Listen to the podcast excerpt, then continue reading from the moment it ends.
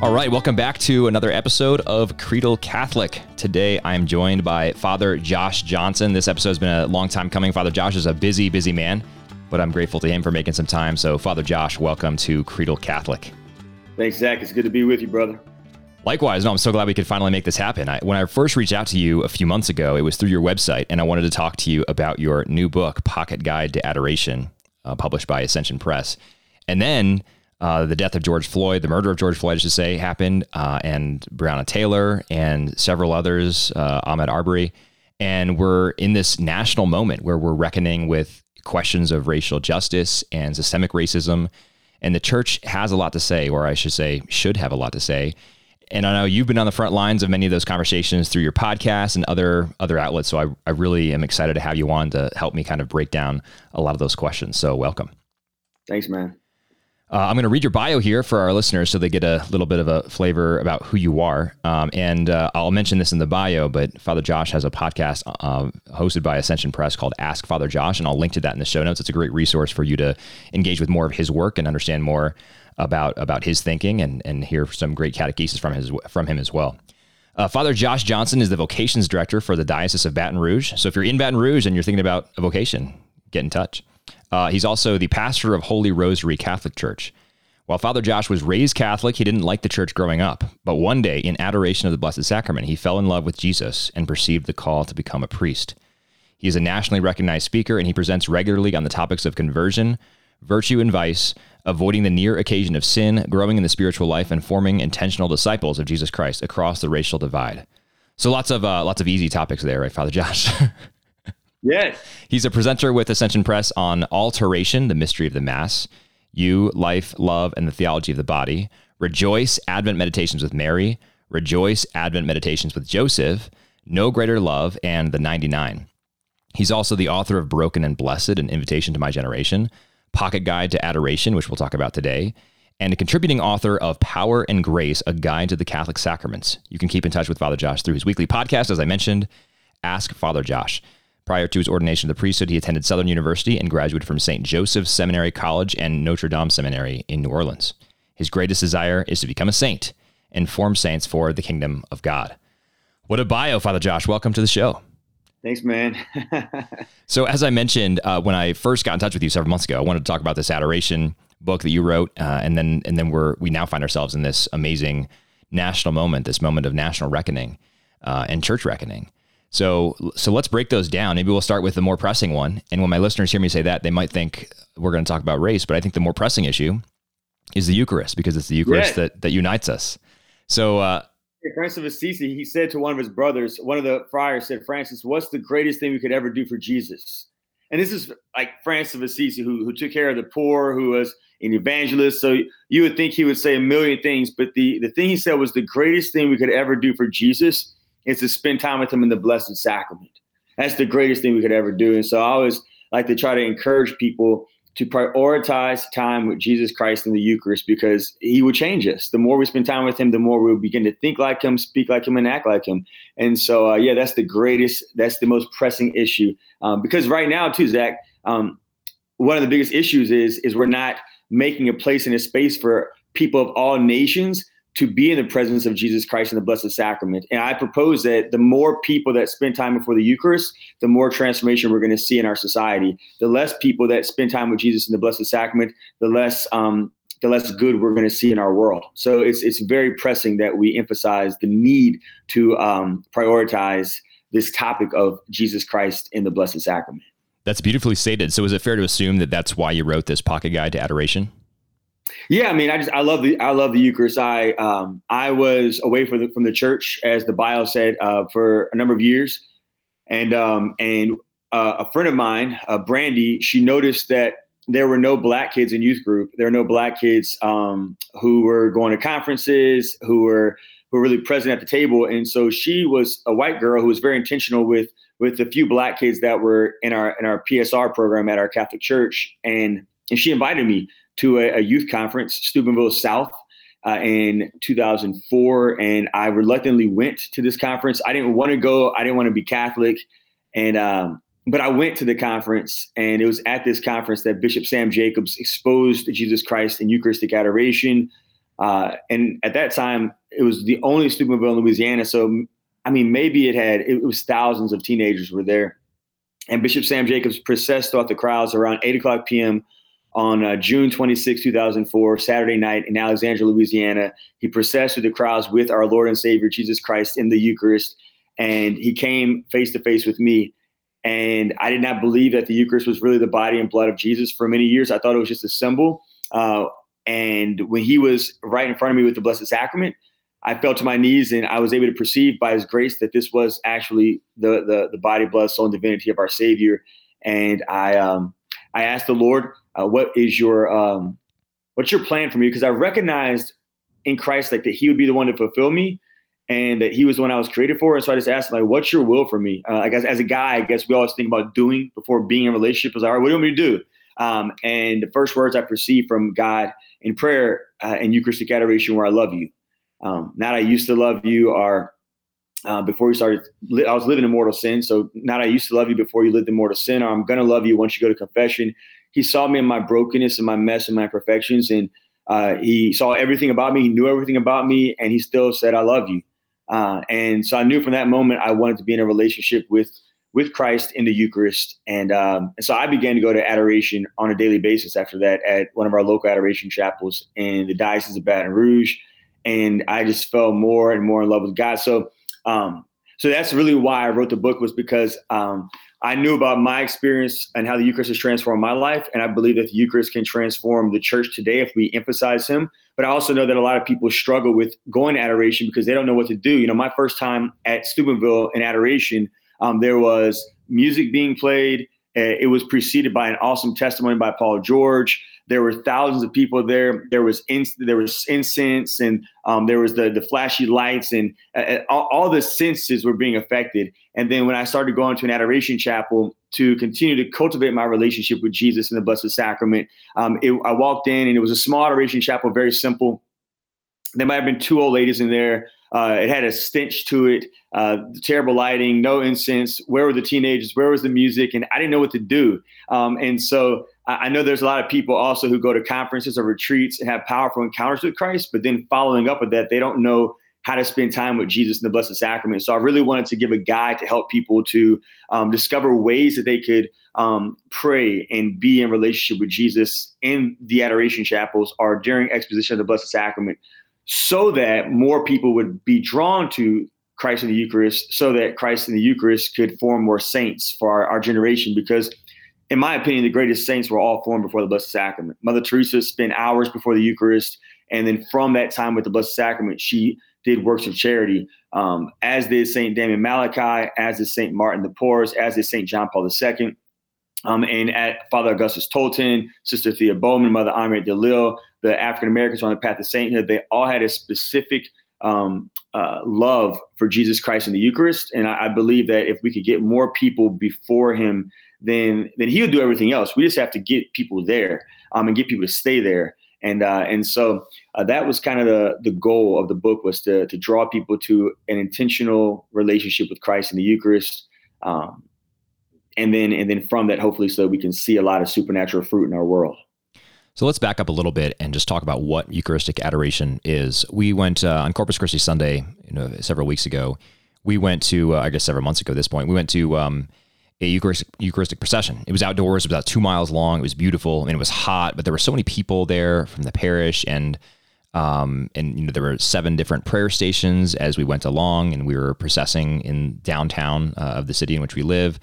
And it was beautiful. I mean, people driving by saw this procession and everything. And I was describing this to a family member, and I'm the only Catholic in my extended family. And the family member said that it sounded kind of cult like, right? And uh, and obviously, um, I mean, I guess in like the strictly etymological sense, I guess that's true, right? But but what what he was saying is that it sounded like a, a pagan cult. Um, obviously, it's not. Uh, there's there's nothing more anti-pagan than the Eucharist. But from the outside looking in, so, so maybe to a non-Catholic listener, right? They hear us talk about a Eucharistic procession, about the host being processed around and people bowing to it, and we're singing songs, and there's incense, and we're um, lifting up our prayers to God. What what is Eucharistic adoration fundamentally, uh, and why why is it so important? I mean, how, how does how does our Eucharistic theology as Catholics inform our understanding of adoration? Yeah, so it goes back to the Bible, right? In John chapter six, Jesus Christ was speaking to his disciples, and he was speaking to them about the the bread um, in the Old Testament, uh, the manna that came down from heaven. Um, but the manna, that miraculous, what is it, bread that came down from heaven that fed the Israelites, um, they still died after receiving it. Whereas he says, I am the bread of life. I am the bread of life. He says, if you eat my flesh and drink my blood, you will have eternal life. At the Last Supper, Jesus Christ was speaking to his apostles and he says, "This is my body." When God speaks, something happens, and so uh, it literally becomes uh, the the um, sacramental presence of the body of Christ. The Eucharist does, and and many of his disciples in John chapter six, they didn't like that. Like they're like, "We don't we don't believe this. This is a hard teaching." And many of his disciples walked away. They they no longer followed him um, because of his teaching about um, being the Lamb of God, being the bread of life, um, being truly present um, in the Blessed Sacrament. Uh, St. Paul, who wasn't even at the Last Supper, he also writes about the Blessed Sacrament, the Eucharist, the, the true presence of Jesus Christ um, uh, in, in, in the New Testament as well. And so Jesus Christ really is like present, right? Sacramentally present in the Eucharist. And so adoration is an extended time of prayer with Jesus Christ in the Blessed Sacrament. That's what St. John Paul II writes. He says it's pleasant to spend time with him, to lie close to the breast, like the beloved disciple, and, and to feel the infinite love present in his heart. Um, if in our time Christians must be distinguished above all uh, by the art of prayer, how can we not feel a renewed need to spend time in silent adoration and heartfelt love before Christ present in the Holy Sacrament? And so um, we, as Catholics, spend time looking at, at the Eucharist, adoring the Eucharist, because we believe that this is Jesus Christ and we want to give him our undivided face attention. Now, one of the benefits of Eucharistic adoration is it draws us to that which we've been created for, which is worship of God. Right? Eucharistic adoration is is tied to to the mass. Um, it comes from the mass, but it also draws us back to the mass. Yeah, that's great, Father. Thanks for all those references. Another thing that I think about as far as gazing on the the face of Jesus, and that's something that you mentioned in your pocket guide quite a bit, right? Just gazing on the face of Jesus is this passage in Numbers twenty one, where these these uh, poisonous serpents are among the Israelites, and Moses puts the is instructed by God to put a serpent on a pole and hold it up, and that that itself is kind of a, a, a type of the cross, you know, sort of anticipation of Jesus on the cross. But the the uh, the passage in Numbers, I think it's twenty one nine says, um, all who looked on it lived. Uh, they were cured of their of their snake bites, and I think that's a that's a really cool sort of anticipation of the Eucharist and how we can we can gaze on the Eucharist as it is there in our midst. Um, so so that's really cool. And also, I mean, think about the soldier who was at the foot of the cross in yeah. the in the presence of the body, blood, soul, and divinity of Jesus Christ crucified as he was in the presence of God, just by being there, he was transformed. He was changed. It's like going to the beach. If you go out to the beach, you're going to be out in the sun all day. You're going to get a sunburn. You're going to be changed by the sun, by just going in the presence. And so when we just go in the presence of, of God and look at his face in the Eucharist, he changes us in ways that we can't even imagine. And so we, especially in a time like this that we're living in with so much um, division in our in our church and division in our nation, now is the time for us to immerse ourselves in the presence of Jesus Christ, body, blood, soul, and divinity, so that He can change us, and and we who are changed can go out and change the world. Uh, but we first have to be changed ourselves. Oh, I love that. Uh, and as a fair skinned redhead, I know all about sunburns at the beach, so I'm all, all too familiar with that. um, so I want to I want to get to all the racial the racial um, issues that we can talk about today. But maybe the final question on adoration. So in your book, you you walk us through. I think you you say you know adoration with the scriptures, adoration with the rosary, adoration with the catechism, adoration with the lives of the saints. So so four small chapters in this pocket guide. And it really is a pocket guide. I mean, it's it's small. You can fit it in your in your jean pocket. It's funny when people call something a pocket guide and it's it's nowhere near pocket size. But this is actually pocket size. You can just throw it in your pocket and, and head to adoration.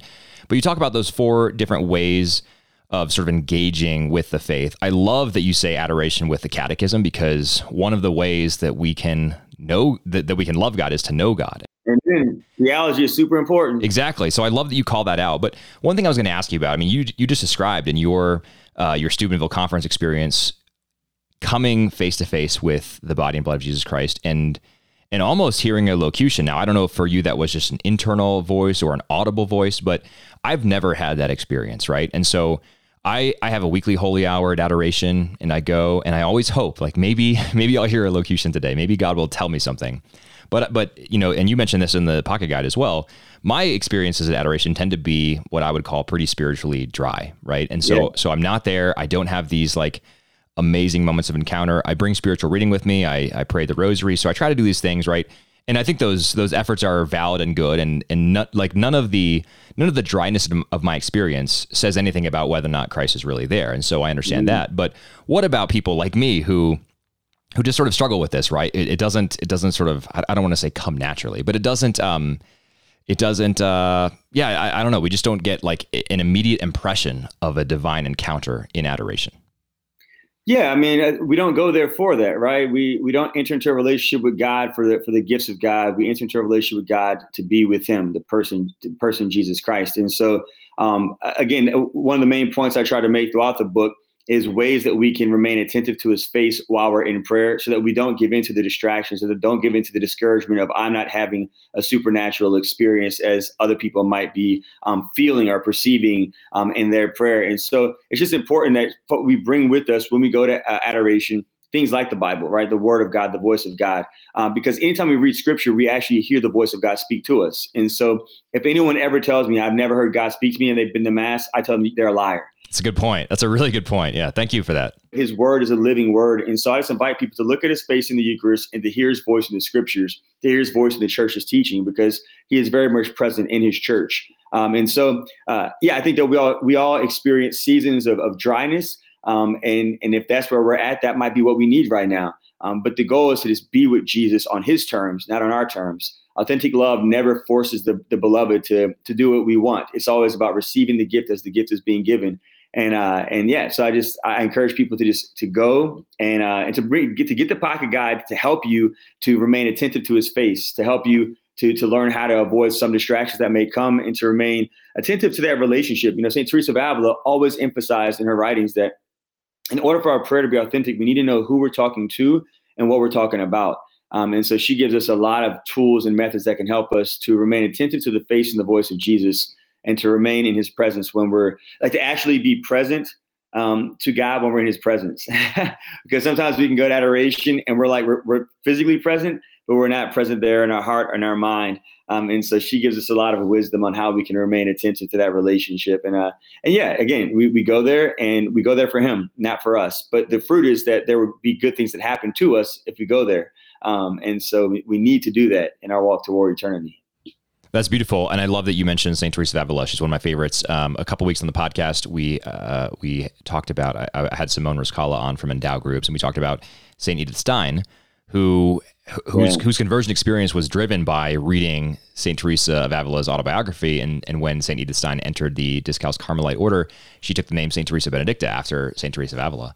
Um, and actually, we're doing we're doing another episode on Saint Teresa of Avila uh, pretty soon too. So so cool thing about St. Teresa of Avila, a lot of people don't know. Um, so whenever she founded the Discalced Carmelites, um, one of the things that she did was she changed the policy. Um, and so um, there was an unjust policy in the Carmelite order at that time in Spain uh, that said that uh, women who had Jewish blood or Moorish blood could not enter the Carmelite community. And as you probably know, historically, like she had Jewish blood. They didn't know that, but she knew that. And so whenever she founded the Discalced Carmelites, the sandal wearing Carmelites, she also uh, changed the policy and said any woman who comes from any bloodline can enter into my community, whether it's Jewish or Moorish or Catholic or whatever. And why that's important, especially for our topic on racial justice, is because Mother Henriette DeLille, the founders of the Holy Family Sisters in New Orleans, one of the first um, Black communities of religious sisters, for years she tried to co-found well, first she tried to join religious orders. She tried to join the carmelites in america the ursulines and a number of other sisters white orders. They all said no because she had black blood. And then she tried to co-found religious orders with other white women other white catholics. And again because the, the leadership in the church um, many of them were racist um, they denied her access to, to founding an order with other white women. So then she founded an order for black women by black women. Um, and she she professed her vows on the feast day of Saint Teresa of Avila, specifically because Saint Teresa of Avila had this policy that any woman could join my order. And so for Henriette DeLille, any woman could join her order. So mainly black women joined at that time. Like the church only allowed black women to join, but it was for all women, like Teresa of Avila's order. That is super cool. And what a great way to transition to our second topic for today racial justice. So, you said a couple things there that I think are worth unpacking and are really good to recognize, right? You, you said that leaders of the church in America at that time, many of whom were racist. And I think that's that's a good reality check, right? Because we often want to put our put our clerics on pedestals or we want to say that the church is not like the culture. The church has yeah. always stood alone and been different. But what I hear you saying is that no, the church has definitely been racist, and then we've then, always had Judas in the church, my brother. Judas has always been a part of the leadership. exactly, and I think it's super important to recognize because then, of course, the follow-on right is is as as a Catholic today, I think you'd be tempted to say, well, even that was then, that was in the 19th century, but but this is now, and now we've solved this, right? So, uh, but I, I think that that's a that's a leap of logic that isn't warranted by the facts, right? So, in what ways do you see racism still persisting? You're a you're a black man. You're a black priest who has been through seminary and has encountered, you know, ha- has spoken publicly throughout the church, has encountered a lot of clerics and worked with a lot of bishops. In what ways do you see racism working itself out or playing out in the church today? Yeah, well, I think it's important that we um, have clear definitions when we're talking about the topic of racism um, because uh, definitions matter, and so um, I, I, I like to focus on institutional racism uh, because I think that a lot of people struggle with that word. Um, we get caught up in our little um, our little holy holes of, of, people who look like us and think like us and act like us, and so we don't listen well. So I first encourage people, please fast, fast from um, from um, speaking, um, fast from whatever you've been taught, and, and to try to be open to to learning something new. Um, so institutional racism really is is rooted in those practices which are unwritten rules, um, and policies, which are written rules that accommodate um, and give access to white people for no other reason than because they're white. Um, and it discriminates against and um, alienates uh, black people for no other reason than because of the color of our skin, black and brown people, because of the color of our skin. Um, and so uh, this is really how how uh, the the division between races is perpetuated today, right?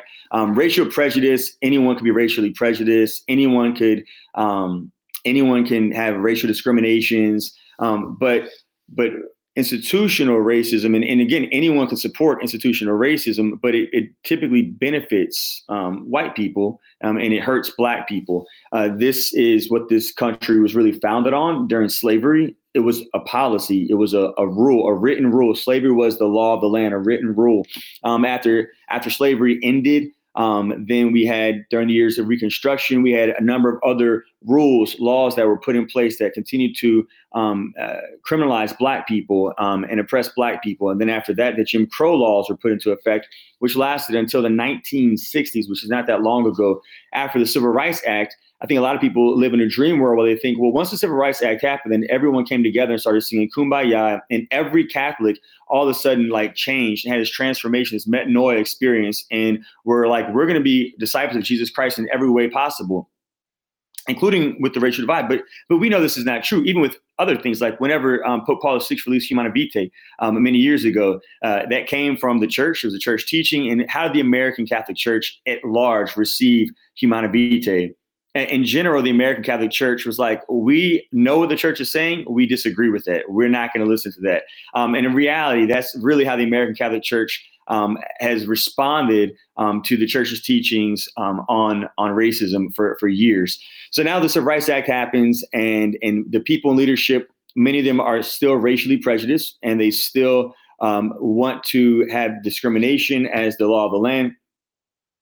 So what many leaders began to do was focus on institutional racism again through practices and policies. And by pushing these practices, they could get away with them because they'll say, well, there's no rule that says this. This is just how things happen to go here. Um, and then policies are written rules that typically are written in such a way that you have to like look really clearly, like, like take a hard look at to see how it's accommodating white people and hurting black people. Uh, this was in the news recently. This is a case here in um, the Diocese of Baton Rouge here in Louisiana, about 30 minutes from my parish, at a, at a church I was assigned to a number of years ago. Um, in this this town of Vacherie, Louisiana, there is a swimming pool um, that is still segregated. Uh, and the swimming pool has members, the, the members, uh, the, the founders of them, uh, many of them were Catholics from this parish. Um, and, and they founded it to have an exclusive swimming pool. Okay, so this is the year 2020, 2020, and we still have a swimming pool that is segregated by practice. So anyone can apply for membership, but only white people are allowed to be members. Um, any black person can apply to be put on the list, but for the entire history of this pool, they've only accepted white members. And they've always said there's no policy that says there's no written rule anymore that says black people can't join it's just it's the practice, and that's how they've gotten away with it. Now, in the past, I guess month or so, um, this has gone viral because uh, someone from the media picked up the story that I've been speaking about for years, um, and someone has picked it up, and now it's gone viral, and so there's a lot of attention being focused on the swimming pool, um, urging the the people to to change this practice the pastor of the parish um, years ago, um, he, after listening to black people in his parish, found out about this pool and found out about its uh, practice that it was um, enforcing, and he began to speak out against it. He began to preach against it, um, and and he went from being a very popular pastor, priest in his community, um, to to being disliked by many people because he spoke about something that made them uncomfortable because he was challenging them to be disciples of Jesus Christ and to and to not be compartmentalized Catholics who who are cafeteria Catholics who would pick and choose what they believe, and there'll be there would be disciples on Sundays, but then the rest of the week they wouldn't allow their faith to impact their society. Um, so that's 2020. That's a racist practice that still exists. Um, it accommodates white people and alienates black people. In the early 2000s, my one of my great spiritual mentors, Archbishop uh, Hughes, Alfred Hughes, he was the Bishop of Baton Rouge for many years, then became the Archbishop of New Orleans. Uh, he, as Archbishop of New Orleans, recognized a lot of Black Catholics leaving the church. And again, he did what Father Michael did um, at his church in Vacherie. He invited the Black Catholics in the Archdiocese of New Orleans to come and to share their stories with him. He began to listen to them, to hear their perspective, something that he wasn't aware of as an old white man. And so he began to hear their stories of why they were leaving the church. And he began to hear a consistent story that many of them had been active in their parishes for many years, faithful Catholics, faithful disciples of Jesus Christ, faithful to the Eucharist, but they were leaving their churches because their pastors and their um, their groups in their parishes were hosting events at the uh, Metairie Country Club, which at that time had the same practice that the swimming pool still has, which is whites only. And the way they got away with it was there was no rule that said that but it was the practice anybody can apply that happened to only accept um, only white people throughout their entire history. And so, whenever he found out that these parishes, these institutions, and these Catholic organizations were hosting events at the Metairie Country Club where black people could not be members, he wrote first he reached out to them and asked them to change their practice and then he wrote a pastoral letter that was disseminated throughout the entire archdiocese and it informed the catholics in his diocese that no catholic institution church hospital school organization parish or group can host any events at any clubs that do not allow diverse membership. Well, what that did was that uh, affected the money at the country club. And so a lot of the Catholics began to pull out because they recognized what was happening. Many of them weren't even aware of this practice. They just thought that this is just how things are. Um, and so they pulled out of the country club, and the Metairie Country Club has now since changed that practice, and they now have black members. They actually invite they're intentional about inviting black people to join their country club. Now because of the way that the church and the leadership of the church spoke out against this institutional practice and then finally a policy that's in many schools across our nation um, that a lot of times is not intentional. Um, they, they, the people that write these policies don't mean to be intentional uh, intentionally uh, racist when they write them. And when i say that again i mean and that they accommodate white people and discriminate against black people in their rules. Um, but because they don't uh, sit at the table with diverse groups of people, they sometimes make decisions that hurt members of the body of Christ or people that could become members of the body of Christ through Catholic education. And so, in a number of our Catholic schools, there's obviously a handbook policy, which we should all have policy guides that, that say these are the rules of our school. Um, but some of the Catholic schools throughout our nation have a policy that says that no one could wear braids. Well, this affects black girls, right? Because black girls, that's what they wear, and it's they wear it in Africa, they wear it in Haiti, they wear it in America, they wear it all over the world. Um, and so basically, the the rule is saying if you wear braids, you will be suspended or eventually kicked out. Um, and so you have to perm your hair to look European because that's the standard at our school is the European hair. Um, and so uh, that can damage a black girl's hair to perm her hair. Or you can wear a fro. Um, you can wear a fro. Some girls don't want to wear a fro. Um, and so uh, at one of the high schools in my in my diocese, uh, the principal, Dr. Ellen Lee, was very proactive. And when she became principal, she also noticed that there weren't a lot of, that there were some black students, but not, not a lot, and that the black students that came didn't graduate. A lot of them left. And so she began to invite black students and their parents to the table to ask them, what's going on? Like, you know, I want black students at my school. I want them to be in the presence of the Eucharist. She herself is a disciple of Jesus Christ. She knows that, like, she has a, a beautiful adoration chapel at her school. So she's like a, a, good disciple of Christ.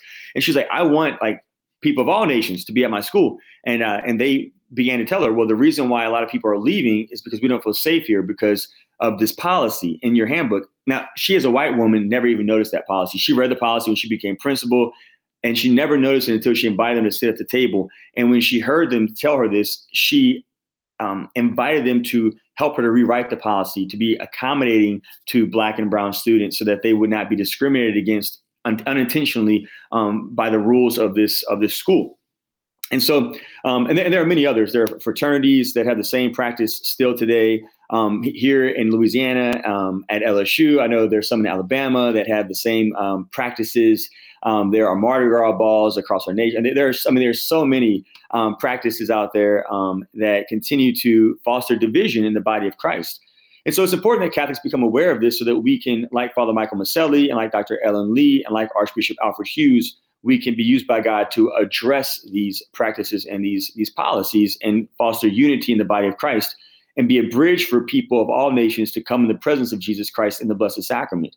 Um, and if we don't do this, then there will be a number of people in the world who will never see Jesus in the Eucharist and may never be transformed by Jesus in the Eucharist to be the disciples that he wants them to be and that he longs for them to be with us who are currently present in relationship with him in the Blessed Sacrament. There's a couple things in those stories that you relay that I think are worth teasing out or just talking about a little bit more. One of them is is the willingness to listen, right? This high school principal who sounds like a wonderful woman, this bishop who reached out to black Catholics and said, "Why are you leaving the church?" I mean, this this uh, impulse that is not to not, not first to speak, but first to listen, right? Biblical, right? Yeah, exactly. And so I really like that. The other thing that that makes me think about is just the the difference that one person's leadership can make, right, in executing uh, or or implementing change uh, across a broad array of society, um, like this bishop who ended up changing policies of country clubs because he wrote a pastoral letter and was very intentional about doing that. But it also makes me wonder. I mean, I guess I have I have two things that I'm thinking about. Right, one, what if every Catholic layperson and every priest and cleric was that intentional about confronting racism wherever it exists, right? What if, brother? Could you imagine? Like we at the Lord, the church is the solution. Like like Dr. MLK said that he said um, he said that the problem with our with our society um, are the problems in America right now are not a societal problem; they're a church problem. Because the church, the people, the members of the body of Christ who have been given grace from God, who have charisms by virtue of our baptism, supernatural gifts that we can use in collaboration with each other. Imagine what would happen if we would all work together to say, like, no more. We want what I often hear from Catholics is, is I, I am just gonna love people. That, that that's what my response is going to be. And I'm like, that's great. That's what we should do. Thomas Aquinas, though defines love as willing the good of the other. So when you say I'm just gonna love people, how are you willing the good of people of color? By just being nice, by just being kind? Well, a nice person and a kind person, you're supposed to be there. Like that's like objectively true, what we're supposed to do. That's foundational. But by being nice and kind, that's not going to also stop current practices and policies and, and, and transform things that are, are, are still fostering division. So like we need you to be nice and kind and patient, like First Corinthians 13, 4 through 7. We need that, but we also need you to say, but I'm also not going to tolerate evil that is currently present in our society. And I'm going to work with you to eradicate this evil, to bring about a civilization of love, which might make me uncomfortable by doing that, which might get me hate mail. Like I've received so much hate mail. Like whenever I speak out against abortion, oh my gosh, I get, you know, so much love from so many people in the Catholic Church. Like, oh, thank you so much, Father Josh, for, for, for speaking for life and for speaking for babies and their mothers and whatever. When I speak about natural family planning or Creighton, I get so much love from people. The second I bring up a, a racism or, or the need for for um, for reparation, right? Uh, biblical reparation. I mean, not uh, and others, but like biblical reparation, scriptural reparation. Whenever I talk about reformation, people are like, "Well, stop, stop, stop, Father Josh. You're you you're you're too this this too much. It's too radical." I'm like, "Wait a minute, wait a minute. Whoa, whoa, whoa!" Like like no, I need you to listen because God is inviting us to do what like to literally transform our world. Um, through, but so many people don't want that because it makes us uncomfortable. You know, um, in, in the uh, during segregation, uh, Archbishop uh, Rummel, um, he was he was also proactive, and and he began to integrate Catholic schools. And whenever he began to speak about integrating Catholic schools in the Archdiocese of New Orleans, um, he received a lot of pushback from Catholic lay people, from Catholic priests, and from Catholic religious, um, including the KKK, who burned crosses in front of his residence, who boycotted him, who protested against him for trying to give black students the same access to education as the white students in his archdiocese.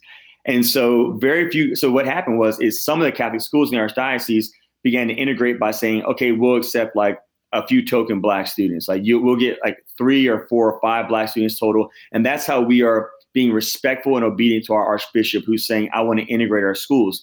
But the St. Joseph sisters in New Orleans, their school, St. Joseph's Academy for New Orleans, said, you know what? We're going to open wide the doors of our of our school to, to all people of color.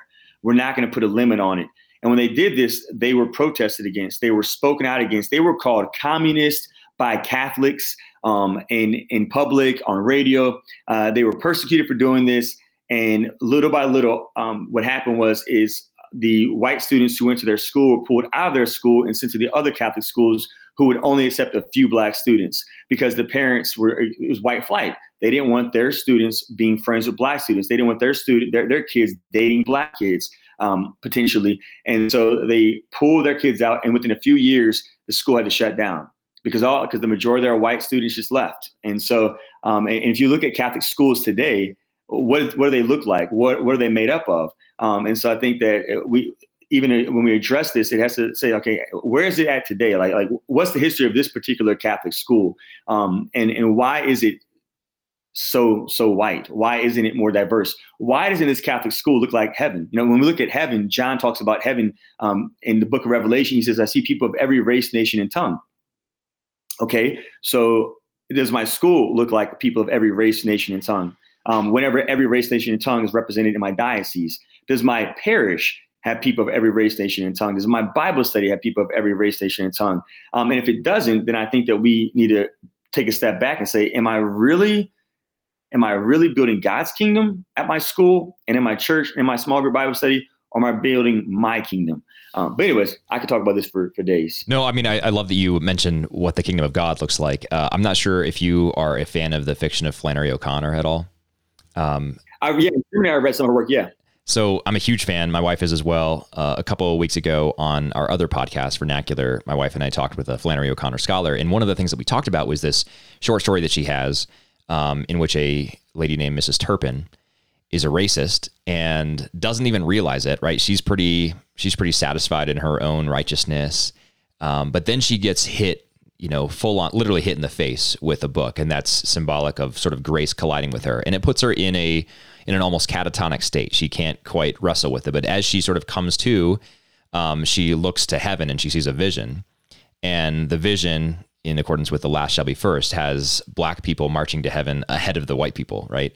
Um, mm. it, it, it is super cool because it's in that moment where the the grace that collided with her helped her realize what the kingdom mm. of God does look like, and helped her overcome her her own racial prejudices in that way. And, and I think that there most people in our in America today probably aren't racially um, prejudiced to, to large degrees, and they probably don't actively intentionally racially discriminate. The problem is is a lot of people um, are okay with there being institutions that continue to perpetuate, you know, the divide. And so when we have transformed hearts, when we have renewed minds um, that are um, that are um, transformed by Christ through the time we spend with Jesus and the sacraments and the Scripture, then we're invited by God to address these these practices and these policies. And if we don't address these practices and these policies, then they will continue to perpetuate division and so that's why it's really important for us as disciples of Jesus to like acknowledge that, look, I've made, there's some white people who've never said the N word. They've, they've never even participated in an institution that was discriminatory in their practices or policies. Uh, they've never walked on the other side of the road when a black person was walking or clutched their purse or whatever. Like they've never done any of that stuff.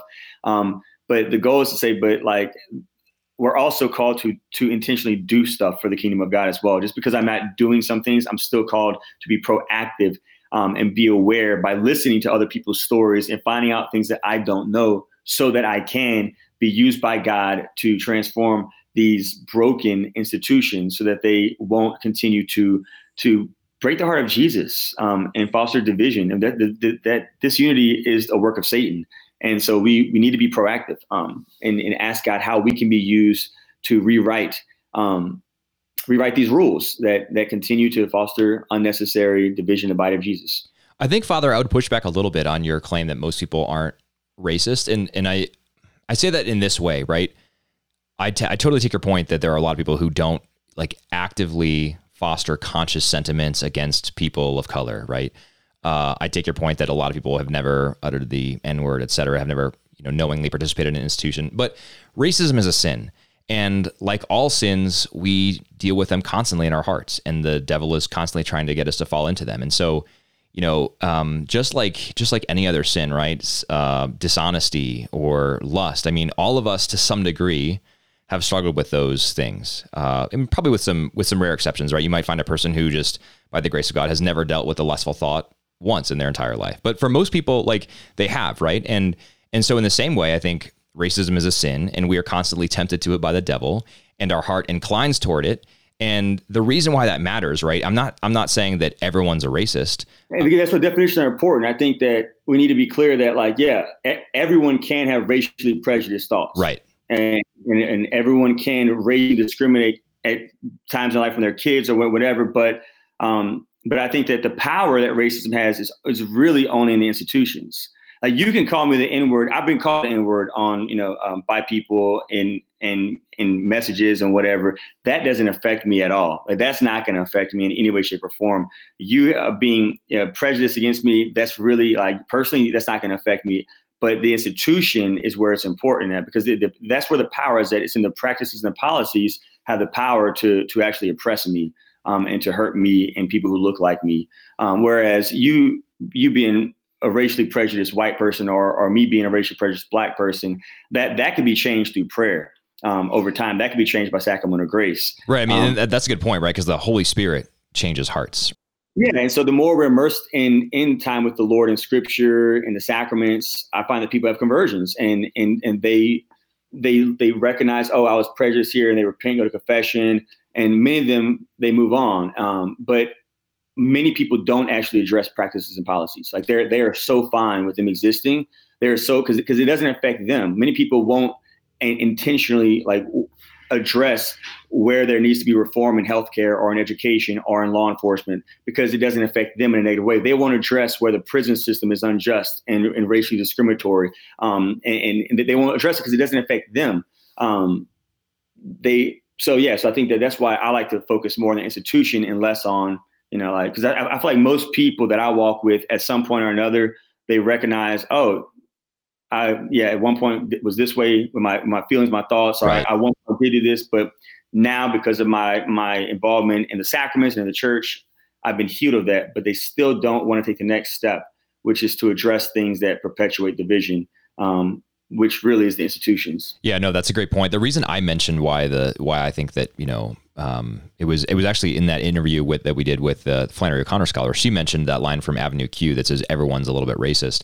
The reason why I think that matters, right, is because how do we how do we enable the action of the Holy Spirit in our hearts? It's by grace working through love, and and you know one of the ways that we can work is try to actually actively stand up for those in mm-hmm. our midst who are discriminated against. Like you're saying, to actively make sure that those people who are marginalized have a voice and are no longer marginalized, to make sure that the institutions that have been erected or constructed around policies that do systematically disadvantage certain groups of people don't do that anymore, right? I mean, th- those are the ways that we can we can um, work through grace, um, enable the Holy Spirit in us to also change us. There's like a difference between being not racist and being anti-racist. Because um, if you're not racist, that's cool. Right, that's great. But like, are you anti-racist? Are you just like I'm anti-abortion? Are you going to be anti-racist? Are you going to actually pray and fast for healing in our community? Are you going to intentionally um, boycott um, conference uh, a, a, conference that will host a speaker who is racially prejudiced and does and like years ago, uh, not years ago, last year, uh, my diocese uh, was going to send a group of our young adult youth to a conference uh, that we've supported for years. Uh, and we sent about 500 kids to this conference. And and we had become aware that one of the keynote speakers at this conference was a a, a good speaker um, who has a powerful story, but this this speaker had um, in the months leading up to the conference, uh, before the conference, had said some pretty terrible things, racial slurs on on social media um, that were very harmful to the body of Christ and hurtful. And so our our diocese reached out to this conference, and we just um, we informed them that we did not feel comfortable with our students attending a conference that was going to have a keynote speaker who had said terrible racial slurs on social media and acknowledged that they were not going to take back whenever they were invited to repent. They were invited to have an opportunity to apologize and make things right. The speaker said, "I'm not going to do that," and so uh, we uh, said, basically, here's your here's what we're going to do. Either either we're going to pull out and not come to this conference because we don't want to expose our kids to that because our, our kids are coming from all different nations, all different backgrounds, all different races. Um, or you can you can change the speaker, the keynote speaker. And you can again encourage that person more to like repent and to, to, to talk to even we even reach out and say we will speak with this person personally and spend time with this person to help them see like why what they're saying is very dangerous to the body of Christ. Um, but um, if you don't change your speaker, that we're not coming to the conference, which would have affected them, you know, significantly financially. And so, um, because of our potential boycott of the conference, uh, they changed speakers, and our kids were able to go and have a phenomenal time and encounter Jesus Christ and grow in their relationship with the church. Um, but e- even in that, like it's it's we've got to begin to say like like what am I going to do to be anti-racist? Like how am I going to to not just not be racist myself? Like which again, like God can transform our hearts and our minds through time we spend with scriptures and the blessed sacrament, and we're living a sacramental life. Like grace transforms us, um, but he's inviting us to then go out and, and actually make changes in the world to let to let people in our church leadership know that we're not going to stand for things that are going to continue um, to become barriers for all people to become saints. Saints are formed in the sacraments. And so we've got to be intentional, um, anti-racist, um, in our churches and in our parishes and in our schools and in our chanceries, um, so that we're drawing people to Christ. In my own chancery at the Diocese of Baton Rouge, uh, for years, there was a painting um, uh, right down in, in, the chancery where people come for annulments, where people come for you know, all the all the meetings happen right there. There's this huge, huge painting uh, of a priest, a Catholic priest, uh, historical priest from my diocese, um, who um, was a, a racist. Um, he owned slaves, um, and it was him blessing the rebel flag. It was the priest blessing the rebel flag and being arrested after they lost the war. Um, and it's this huge painting, like like that. Every time I went to the Catholic Life Center, I would see it, and and there was no story behind it telling his story about how he was a historical priest and owned slaves and and and was for slavery and all that stuff or whatever. It was just this beautiful big painting of a priest blessing a rebel flag.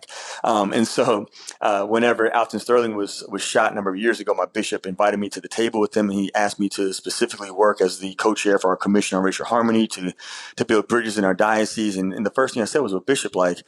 Like the, we we can't begin to do work out in our diocese until we we put that painting in a museum or in the archives and tell the real story of that painting. But you got to keep it out of the chancery because I can tell you, as a black person, every time I've come here, seeing a black priest bless the rebel flag, like that has like it's, it's hurtful to see that. And I, I, I can tell you, the black people who work here, um, who I've spoken with, they're also offended by by that painting. And so the bishop listened to me he put that painting in archives where we now use it as a teaching tool about the history of, the, of our land. And we've replaced that painting with um, the six African Americans um, portraits who are on the path to becoming saints, the servant of gods and the venerables, Augustus Tolton, Henriette Delille, um, Pierre Toussaint, Julia Greeley, Sister Thea Bowman, Mother Mary Lange. We have a beautiful image of the Black Madonna with the child Jesus there.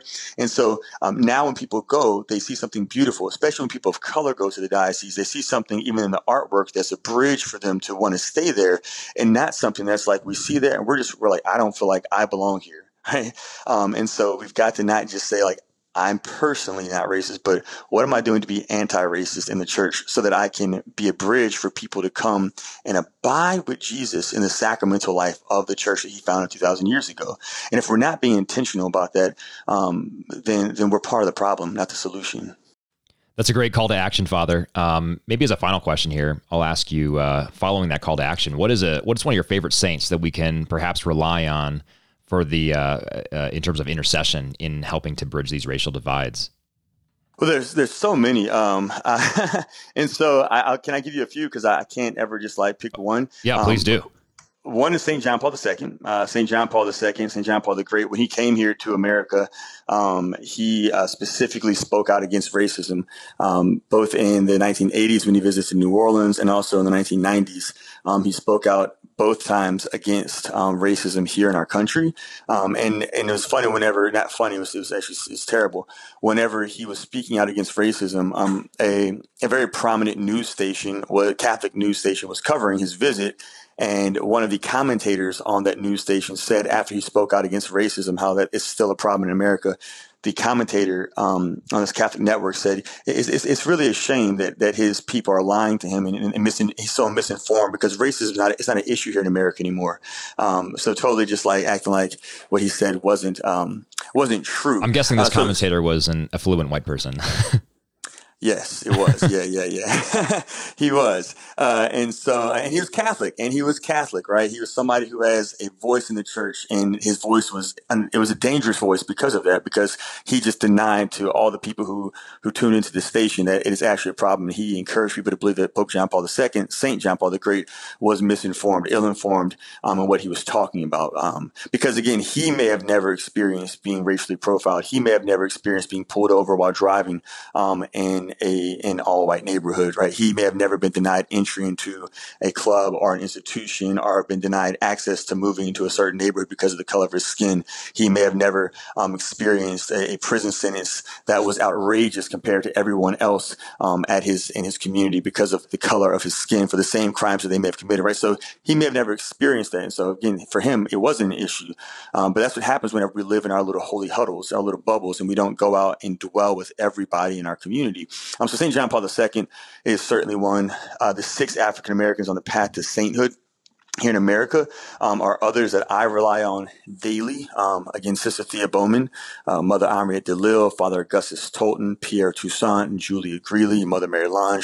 Like those are individuals who I daily lean on um, because they all experienced they all experienced racism and institutional racism. Each and every single one of them experienced it, um, but uh, they also were able to uh, persevere in their relationship with Christ and the sacraments and collaborate with other members of the body of Christ, including white Catholics who they collaborated with on a daily basis to not only help them become saints, but to form saints in their communities, to form disciples of Jesus Christ. And so um, they really were in their life um, uh, bridges for the racial divide. Um, and then St. Catherine Drexel is just another great saint, her and St. Martin of Porres. But St. Catherine Drexel here in America, she um, not only prayed and fasted, um, um, and, and, she had her own stuff that she had to deal with. Like she wasn't perfect. Um, she had her own, but like she, over time, she was purified. Over time, um, she was renewed and restored in her mind and her heart.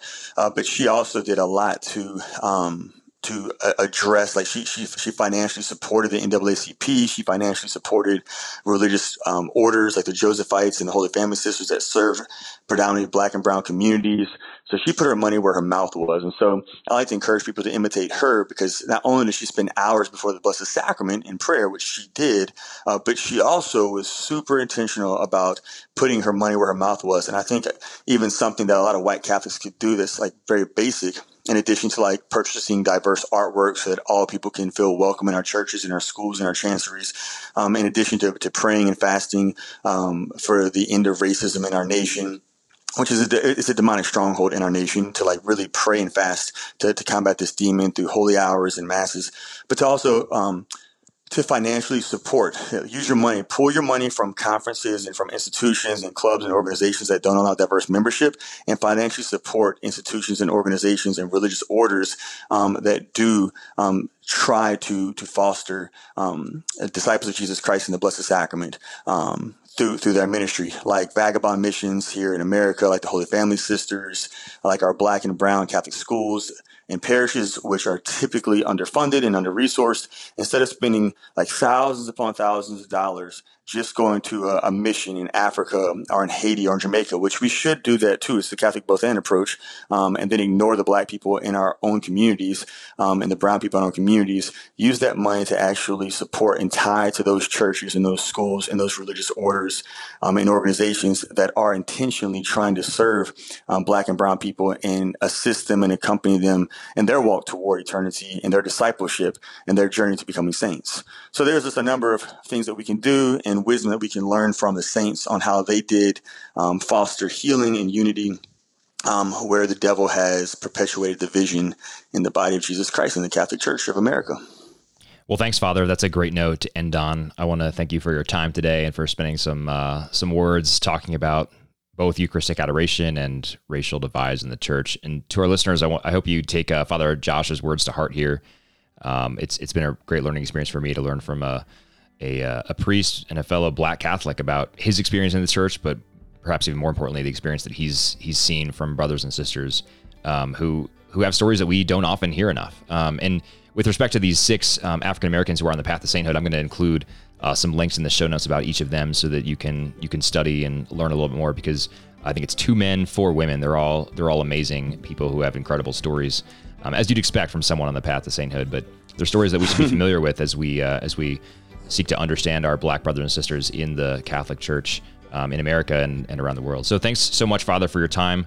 I hope we can stay in touch, and thanks for your continued dedication to the gospel, your mission to spreading uh, the love of Jesus Christ and helping people get in front of the Eucharist and recognize where we can help each other, the body of Christ, uh, in our own nation. So thanks so much. Awesome. Thank you so much, Zach. God bless.